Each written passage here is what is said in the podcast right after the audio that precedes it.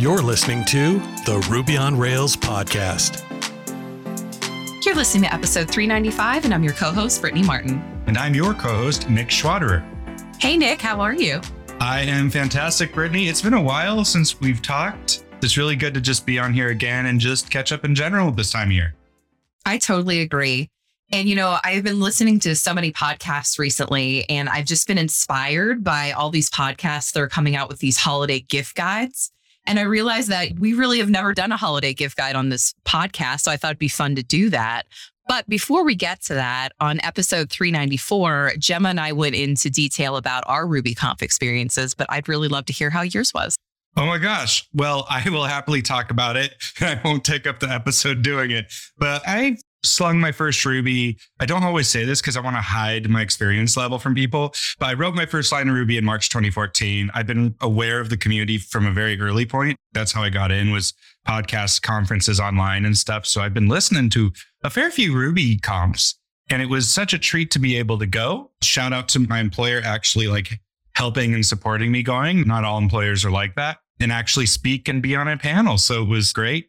I guess my main theme from that background is in the first 24 hours, I got to like physically meet 70% of people who I'd only known digitally for like seven years, you know, like sitting there and, and having a burrito and looking to my left and there's Aaron Patterson, at my right, there's Rafael França. And like, that's the theme. Like all of our podcasting friends, we were very close with the other podcasters, seeing them.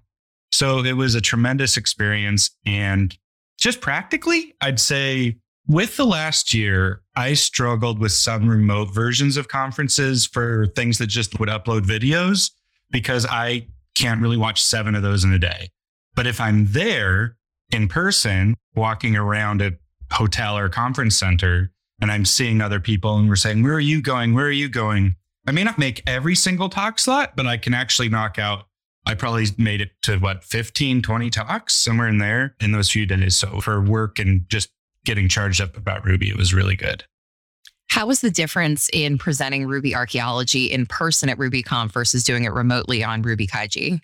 Oh, it was miles different. I don't know if it was easier or harder because recording it, if I say something wrong, I have to re record it. Doing it live, it's just like right now, I know we're recording this, but like we, uh, spoiler folks, we just do this and we record it. You know, you have an editor and everything, but you know what I'm saying. But yeah, so doing it live, the whole standing thing, the like being aware of the code on the screen over my shoulder, seeing people's faces, checking the time down below, wondering if I'm sweaty or not. All that was a very different thing, but I loved the performance of it. So like I was up on the stage and mic'd up like six minutes early. And then Andrew Mason comes to the front and sits right in the front, very good supporter to nod through my talk. And I just start talking to him, but so loudly, like everyone can hear it and start that interaction before the talk. And I had completely new content for about 35% of it. So I was excited to present it. I purposefully practiced it a little less and didn't practice the day before. So it just feels fresh when you're saying it. You really feel the sincerity. And then the other thing, that got a laugh line. So I referenced Nokogiri for a couple minutes in the talk and some code from Nokogiri from 2008. And then all of a sudden I paused and I was like, wait a second, this is real. And I said, Mike Dalessio isn't here, is he?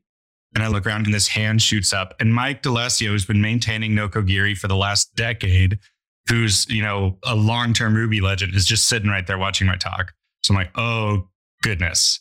I'm now going to be talking about your code in front of you to a room full of people. So yeah, it was a great experience and I definitely do it again. That sounds absolutely terrifying. I'm so proud of you. And we definitely have to have him on the show to talk about that. 100%. Yeah. Mike's super friendly person and a great coder, a great member of the community. Definitely have him on. So I asked Gemma this, but what was your interactions with being part of the Shopify pack? Were you at the booth a lot? Were you doing extracurricular activities with them outside of the conference? Yeah, so Shopify not only has people that are around in the Ruby community, and we've attracted a lot of like people who are very involved in the community, but it's kind of built up over time, a bit more formal we would know the cohort who's going ahead of time, speakers and non speakers. And I think something I tried to be conscious of is that I'm here for Ruby, right? Like not make it all about Shopify. So it's not, hey, I'm here to sell Shopify to everybody. And also Shopify doesn't want to be the only game in town because we want it to be the vibrant community. So like that was the first thing that came to mind. But yeah, initially there's a couple dozen people that I work with that I'd never seen in person ever. So like there was that first bit of, oh my gosh, it's you. You commented on my PR or something like that. So we did that a little bit. So we would have had maybe like a dinner and we also would have just congregated slightly near the booth, but we really tried to be mindful of not making it seem like, oh, we're this little circle. Even if we were in a group of people who knew each other, like if someone came around and kind of was looking at the booth, we'd make sure to say, hey, who are you? What's going on? And not make it like a clique or cluster. And by the way, if anyone's listening and you did feel like you're kind of pushed out and you walk by the booth, obviously DM anybody because we really tried to not do that. I think that's fantastic. Well, before we wrap up the conference segment, I am curious. Are you committing to this, Nick? Are you now the archaeology guy? Are we going to see talks around this, you know, submitted for RailsConf? What's your thoughts? Oh my gosh. I, in my research, found an unpublished gem from Why the Lucky Stiff and I published it and I own it and I'm working on it right now. So, yes, you'll probably see something, maybe not RailsConf level, but there, at least from that artifact, it couldn't fit my talk. It would have taken up more than half the talk. So, from that alone, I got to do at least some meetups with this. So, yeah, I'll do other content, but I think history and archaeology is always going to have a really soft spot in my heart because there's so much that we've done, like with linters and everything. And Ruby's kind of getting a lot quite samey. But in the, in the old days, there's so many different ways to write it. And I really enjoy exploring that. Well, how about that idea that Jason Charnes brought up on the panel about doing a series on why as like a podcast series? I thought that was a really great idea. Yeah, I think that would be fantastic. In fact, some people have been in my DMs about it. I can say that. And I think something might come together. I know we're coming to the holiday period, but it might be just as a matter of putting together some contributors who a few who are already interested, people you'd probably know the name of, but I won't name drop here. And then just kind of what artifacts do we want to do? I feel like there's still a few things we could discover and maybe bring out with that as well. Why cast a definitive Y cast, 10 or so episodes, maybe not even weekly, but just like carefully done one at a time would be really cool. I completely agree. I thought that the GitHub article that came out around Y was incredibly well done. We'll definitely link that up in the show notes. And I'm curious if that has actually kicked up a lot of interest around the story again. Yeah, I think it has. So it's weird. I feel like I haven't been in this game very long, but I kind of been here a minute. And I started years after he disappeared and he still reverberates. If I just need to charge up on Ruby, I just kind of read through his old writings and stuff and it works. And yeah, I think there is a renewed interest in a lot of people that matter today care about why. Totally agreed. This episode of the Ruby on Rails podcast is brought to you by Honeybadger. It's that time of the year. Things tend to slow down. You can get organized, you can try out new tooling, and start planning the bigger projects for next year. Reflect on 2021. Were you on top of your bugs? Do you feel confident in the health of all of your applications? If you've been considering trying Honeybadger, now is the time. Honeybadger makes you a DevOps hero by combining error monitoring, uptime monitoring, and check in monitoring into a single, easy to use platform. Honeybadger sends you alerts in real time with all the context needed to see what's causing the error and where it's hiding so you can quickly fix it and get on with your day. The included uptime and cron monitoring also lets you know when your external services are having issues or your background jobs go missing or silently fail. Head on over to honeybadger.io to learn more. Thank you to Honeybadger for being such a great supporter this year.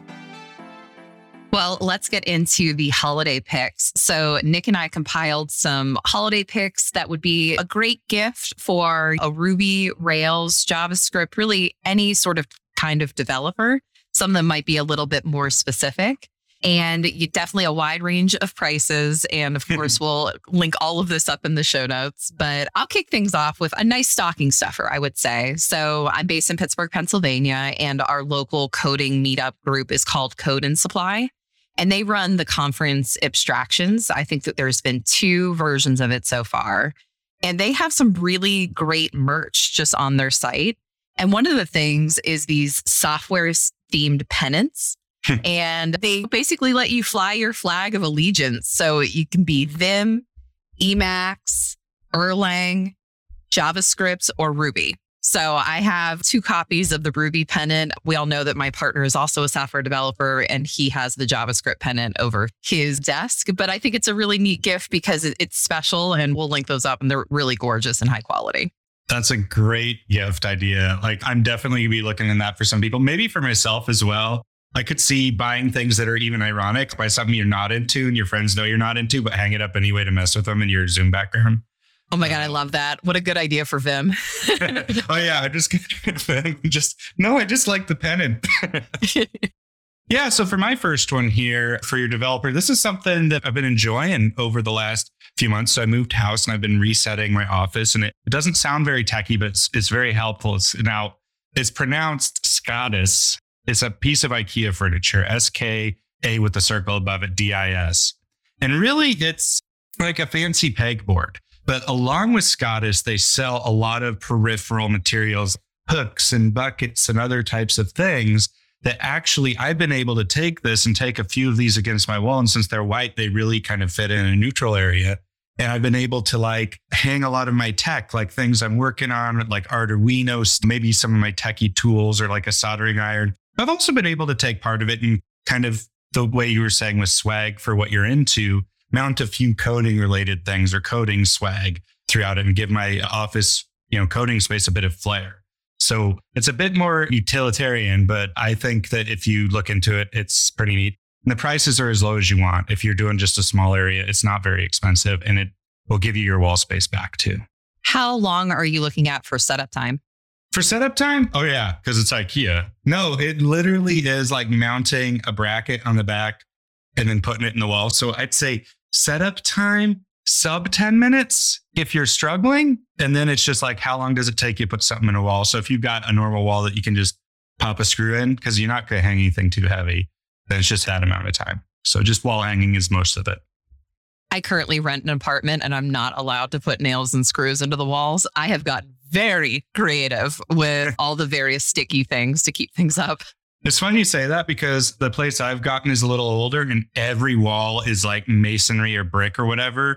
So like I have to be so careful with every hole because I have to drill an actual massive hole and create a lot of dust for everything I mount. So now I I own it, right? And I thought that was great. But instead it's you will put this hole in your wall forever. And it's gonna take a lot of work. But at least it can hold a lot of weight. So that's my first pick. I'd be interested. What is your second pick for the holidays?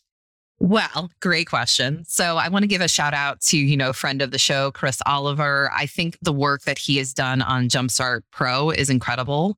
We all know that Rails is ideal for prototyping businesses. There are so many businesses now out that have started on Jumpstart Pro because it's mm. just really straightforward and you basically get the foundation that you need in order to build a product so you can focus on the actual idea like what is the difference what are you trying to bring into this world I know that I have started many side projects and I'm going through the motions of setting up payments, setting up devise. I've done this way too many times and I just kind of lose interest and I don't get to the fun bit.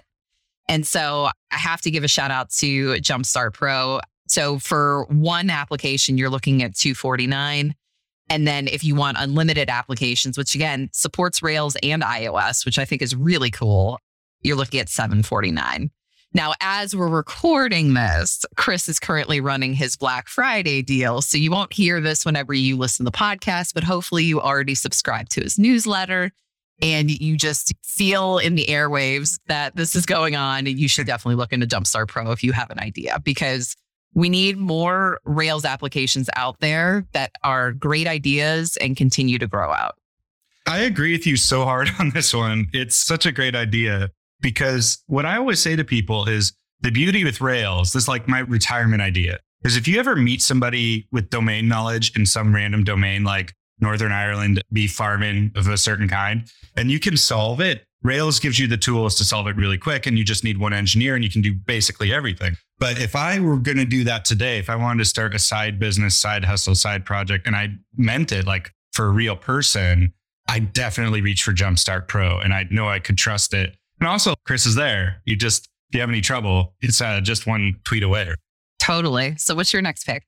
All right. So, my next one, it's a general area, but you can kind of pick for the person you're buying for. And this is magazine subscriptions. This is the original subscription gift. I don't know if you remember or if everybody had this experience as a kid, but kind of like popular science, popular mechanics, maybe Wired or whatever was kicking around then. You dig through it, it kind of hangs around in your house and you read through something interesting. And also, we spend so much time on our phones and our computers and trying to reduce screen time. It's a great way to get information in long form, meaningfully, away from notifications and to support the print industry. And there's still a lot out there. I saw some annual subscriptions for less than 30 bucks to get great content. And it's just kind of a treat. I took up my first magazine subscription about 10 years a few months ago to something. And it's so exciting when I hear that slide through the letterbox and drop on the floor. Like, oh, it's here. I get to read some content, sit on my sofa in, in the cold day. So there's a lot of good tech publications out there. I think of Wired, for example, still going. And definitely think about that for your dev friend or maybe just any friend. I love that. This is the moment where I confess to you that I was a very loyal Nintendo Power magazine subscriber nice. for 10 years, I would say. So you're right. It's such a joy whenever you do open and have mm. content that you're excited about. Would you recommend to someone who maybe hasn't done magazines in a long time? Would you maybe suggest as an intermediary, like a medium subscription for someone like last minute gift? Yeah, I think medium's good because it'll arrive. It'll be there and you can do it. I don't know all of them, but there are alternative online subscriptions. I'm not talking about like major news, but there's some other things out there at the moment where you can get some premium content that's not just paywall. I'm actually a Scribd subscriber. And so that gives you magazine subscriptions and book audio and regular books. There's actually like music in there as well. It's actually a really big Ruby on Rails monolith. So in some ways, I kind of like supporting them just because it's another Rails application out there. Oh my gosh, I didn't even know that. I've seen it around, but now that you're a paying customer, I'm going to have to look in that personally as well. I got hooked because they were recruiting at RailsConf 2019. And so while I didn't look into jobs, I was like, oh, I didn't know this was Rails. Maybe I should look into it. And I've been a subscriber since. This is a great hack to get customers. Just sponsor RailsConf, RubyConf. And even if you don't get people, you'll get people saying, you know what, I want to give them my business because exactly, here. exactly. Now, I did end up polling my developers at work to see if they had any ideas for this episode. And Tay had a really great idea for this fidget toy. Now, Nick, I don't know if you're into fidget toys. My niece and nephew are absolutely obsessed. And so Tay recommended the Chill Pill V4. And it's basically, it looks like a pill bottle and it's a customizable magnetic pill toy that releases an audible clacking sound. Oh and gosh. it's really nice to fidget with while you're coding. So I'm curious, is this something that you would try out? I'd definitely try it. Yeah. So I'm not like a fidget pro. For example, I think my dad got me a fidget spinner that was like handmade machining thing once. And I thought that was kind of cool. Just, and I do sit at work and spin it while I'm thinking. So is that the way you use these things? I don't know, but I like a good clack. So I'll definitely be checking that out. And I think that'd make a great gift. I don't know if people are doing secret Santas for their tech teams this year, if there's a way they do it remote, but that sounds like a really great gift for something like that too at, at work. I totally agree. It's only $10. And I think just visually, it's really cool looking. And inside, it has more sensory friendly toys. So I think honestly, it's probably what your mood is and you pick your poison. This is what I'm missing. Thank you for suggesting it. And I'm not going to turn this episode into Nick buying things for himself. I will buy it for other people. but like my desk needs some more stuff. I don't know if any of the listeners feel that way, but what's normally on my desk? My mouse, my keyboard, my computer, and my coffee, and maybe some notes. So like something like this to spruce it up and have something to do would be really fun, I think. This episode of the Ruby on Rails podcast is brought to you by Scout APM. Scout is an industry leader in application performance monitoring. This low overhead tool is designed to help Ruby developers quickly find and fix performance issues without having to deal with the headache of enterprise platform feature bloat. With a super intuitive UI and tracing logic that ties bottlenecks to specific lines of code, you can quickly pinpoint and resolve issues like N plus one queries, slow database queries, memory bloat, and more. Scout's real time alerting and weekly digest emails notify you when there's a problem so you can fix it before it reaches your customers. With unlimited seats and applications, Scout's transaction based pricing model makes it easy for any developer to become a performance pro. See for yourself why software engineers worldwide call Scout their best friend with a free 14 day trial, no credit card needed. As a special offer for Ruby on Rails listeners, Scout will donate $5 to the open source project of your choice when you deploy. Learn more at scoutapm.com slash Ruby on Rails. Well, speaking of keyboards, I had a keyboard on my list and then I took it off because I was like, who am I kidding? Nick is definitely going to want to talk about keyboards. oh no. Yes. So so my third pick is something that long-term listeners will have heard before, but I got some advice from work recently and it was don't assume that people have heard what you've said or read what you've written already. So you can repeat yourself basically. Yeah. So along the lines of like the audible clacking sound. So that kind of is a good lead in from your toy there is I would recommend, and it's not cheap, obviously, but for me, the last three years of my life, the ErgoDox EZ keyboard. So if you haven't heard my spiel, or if you had, you'll, you could tolerate it for 30 seconds. It's a split keyboard. It's ergonomically designed. You can open a repo or repo style format online and assign the keys how you want, as many different formations as you want. But the number one reason I'd love to recommend this is if you have anybody who struggles with wrist pain, I was getting pretty bad for about a year and I was wearing all the wraps, doing all the exercises. And literally, when I started using this, I was within two or three months and I haven't had a single moment of wrist pain in three years ever since. So it's a fantastic keyboard. It's about, hey, 350 bucks. I know if you want to be really clever, there's self assembly ones you can get online that are cheaper. It is very fun to use. It's a mechanical keyboard, so it will be noisy. So consider that. But I've got a few keycaps custom on it from my co host here today. So, anyway, one of my favorite things I've ever had is a dev, and I would heartily recommend it still. What do you think the on ramp time is to moving to a keyboard like that if you're used to like a standard Apple one? I got it at the worst time I possibly could because I was actively interviewing for multiple jobs. And I literally had a code screen the first week of using it. And the biggest piece of feedback was learn how to use your editor or something like that because my hotkeys were all messed up and it was obvious I couldn't get my hotkeys working or know what I was doing. So listen, if I can get it at the worst possible time and survive, you could probably get it now. So yeah, give yourself six weeks to be at full fighting speed. And You'll be kind of annoyed for a while. Maybe if your hand reaches across the keyboard, you'll be trying to reach across. But yeah, I'd say give it a chance. And then also you can hack in other things. Like on one of the, I press a key and it changes all the keys again. There's one setting I have where I even move the mouse with my keys and click with my keys. So if you take the time and you, but the crossover is great. Today I'm not on it. So it doesn't block you from using other keyboards very much. So you, you can learn both. Oh, interesting. So you actually cycle between different keyboards? Yeah, I mean, I don't go to like Dvorak to QWERTY, right? I don't think I could just do that and survive. But under QWERTY to QWERTY, sometimes if I've been, so my backspace button on it is in the caps lock key for a Mac. So like, yeah, I will definitely mash the caps lock key sometimes when I think I've gone backspace. But besides that, with a little bit of adjustment can go back and forth. So don't worry about typing on your laptop on the road. Noted. Speaking of yeah. being on the road, my next pick was another recommendation from one of my developers, Jeff. So he suggested looking into a tech backpack. And so I located the LL Bean Tech Tote. It's only $34.95. And just with RubyConf wrapping up, I think we are going to start traveling more safely, but we are going to start traveling more. And we need, you know, something that's going to be big enough for a 16 inch MacBook, you know, a mouse, a mouse pad, cables, power cord and you know still have some room to spare so that you can use it as carry on to get onto the plane and so i thought this was a nice pick it's something that you could give to someone as a gift they might not use it right away but you know when they are packing up to travel they're going to see it and be like wow i'm just so grateful that i have this on hand Oh, that's amazing. I'm not familiar with this product since I was a kid, though. I swear LL Bean has just screamed quality. It's something that whenever I saw it, I was like, okay, this is serious. But the price you have for it doesn't seem that exclusive, actually. It seems pretty fair priced. Agreed. I think it's so important that you have at least some lightweight padding there because inevitably someone's going to bump into you or do something. Mm-hmm. But just having something that's simple, you know, clean looking. I don't know how you feel about minimalism, Nick, but I either want to be very loud and vocal with the prints that I have, or I want it to be like clean and, you know, that apple crisp look.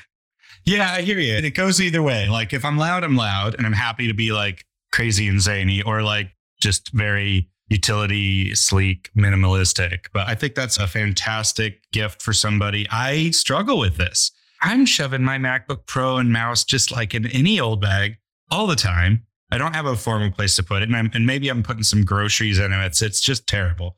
So I think having a dedicated tech tote like this would be fantastic gift for any dev for sure. Totally agreed. So what is your next pick? All right. So my final pick of the day is something that I think would be a great gift for any engineer, particularly maybe a full stacky but more back endy kind of engineer. And this is the Tailwind UI components license. So if you're like me, you can do front end. It's okay. But you don't lay awake at night thinking about CSS. You don't lay awake at night thinking about cool reactive JS stuff, right? You're thinking more about Ruby in the backend and the infrastructure. But you still want to build a full stack application and you want to be able to say, hey, the card has been solved, the nav has been solved, the dropdown is a thing. I just want to be able to go ahead and use it. And if you're familiar with where Rails is going, it's not the Rails way, but a lot of Rails 7 folks are really leaning into Tailwind these days. It is definitely something that's growing in popularity. But the thing that's kind of missing out of the box is just a good list of components that are maintained that you can just kind of copy, paste, and drop unless you go elsewhere in the community. So these are maintained. You get a lifetime license from it for about 150, 160 bucks. They probably, the price changes depending on this time of year, like you were saying. And I've had it and I've reached for it on not even money making side projects, just whenever I want to build a web app, just really quickly. And I don't want to make all these decisions. I just want to use Tailwind and I just want to drop in components. That's, yeah, kind of how it works for me. So I don't know if you're familiar with this or what you think, but I think it could help some backendy devs. I absolutely am. I really enjoy it anytime Adam Wathan is on any sort of podcast, including Art of Product. I just love watching the evolution of how Tailwind really was born out of the book that he and Steve Schoger wrote together. And it's just amazing how it started out as this utility based system. They managed to build Tailwind Labs around it and have grown it out organically and kept it to a very small team. I think they're currently seven employees. And I am a fan that if you are going to use an open source project consistently and there's a way to support them, then you should. And so I think $160 for a lifetime license is an, an amazing deal. Yeah, absolutely. Totally agree. A lot of things that we use, and maybe this is feedback for open source in general, either like they have something that you can support them with, but you don't get anything different. I love this where you get the basics, it's open source, but you can get a bit more kind of pre rolled for you. I kind of think like Jumpstart when I think about this. You can get a bit more pre rolled from you and you can support these wonderful people for a bit of money. So I think that's great. But, you know, sometimes there's other things that you might need as well if you're going to build a great app. So I was wondering what maybe your next pick might be for the developer this holiday season. Yeah, my final pick I feel is a little bit out of left field. This came from my partner, Mike. So, what do you think about the idea of gifting someone a font? I think it sounds cool. So, I'm recommending the MonoLisa font. As software developers, we always strive for better tooling. I mean, that's just part of how we are. Yet, we spend most of our days looking at screens, reading and writing code. And so, if you have a bad font, that can actually negatively affect your productivity and lead to bugs. So, MonoLisa was designed by font professionals to improve developers' productivity and reduce fatigue. And so it's currently priced at $89 for a personal license. And I love the idea of this because it's so different. It's such a great talking point. And honestly, if you have forgotten to purchase a gift for someone, you could do this five minutes before you needed to hand it over. So I think it's a really clever gift to put out there. Well, I never think about fonts. I'll be honest. That's my confession. But I read fonts all day long. And I've definitely had my eyes on things that wore me out quickly or less quickly. And for people who obsess about ergonomics, like how high is my head? How is my posture? Where is my hand? What about your eyes? Your eyes are, you know, processing information as well as your brain. So I know it doesn't explicitly use the word, we haven't said the word ergonomic, but if it's good for your productivity and reducing fatigue, I think that is a wonderful gift to give someone. Totally agreed. I think a lot of the gifts that we've mentioned today are not ones where someone is going to open them and go, Oh, this is amazing. Let me throw all the other gifts that I've gotten aside and let me use this thing right now. I think the key theme here with all the developer gifts is these are things that you are going to realize that you have on hand and you're just going to appreciate the gift giver so much multiple times throughout the year that you're using it. 100%. Yeah, it's a great collection. I was really excited hearing what you had to say today. And it was kind of fun coming up with a list myself because at, at, first I'm like, I don't have anything because we talked about this before. But things do come to mind. And I guess if you don't mind me throwing this out to the listeners, if there's anything that you think would be a fantastic gift, I'd love to hear that and kind of crowdsource some of that. So totally. Please tweet at us. We'll definitely link that in the show notes as well. And also, if you end up trying any of these things because of our recommendations, we want to hear as well. So I had a lot of fun, you know, putting this episode together with you, Nick. I think we might need to make it an annual tradition. And thank you so much for being on the show. Yeah, thanks. It's great to be back and uh, have a happy holiday season, folks. Agreed. You've been listening to the Ruby on Rails podcast. Follow us on Apple Podcasts, Google Play, or wherever fine podcasts are downloaded to stay in the loop on Ruby on Rails and open source software. While you're at it, please leave us a review. And thank you for listening.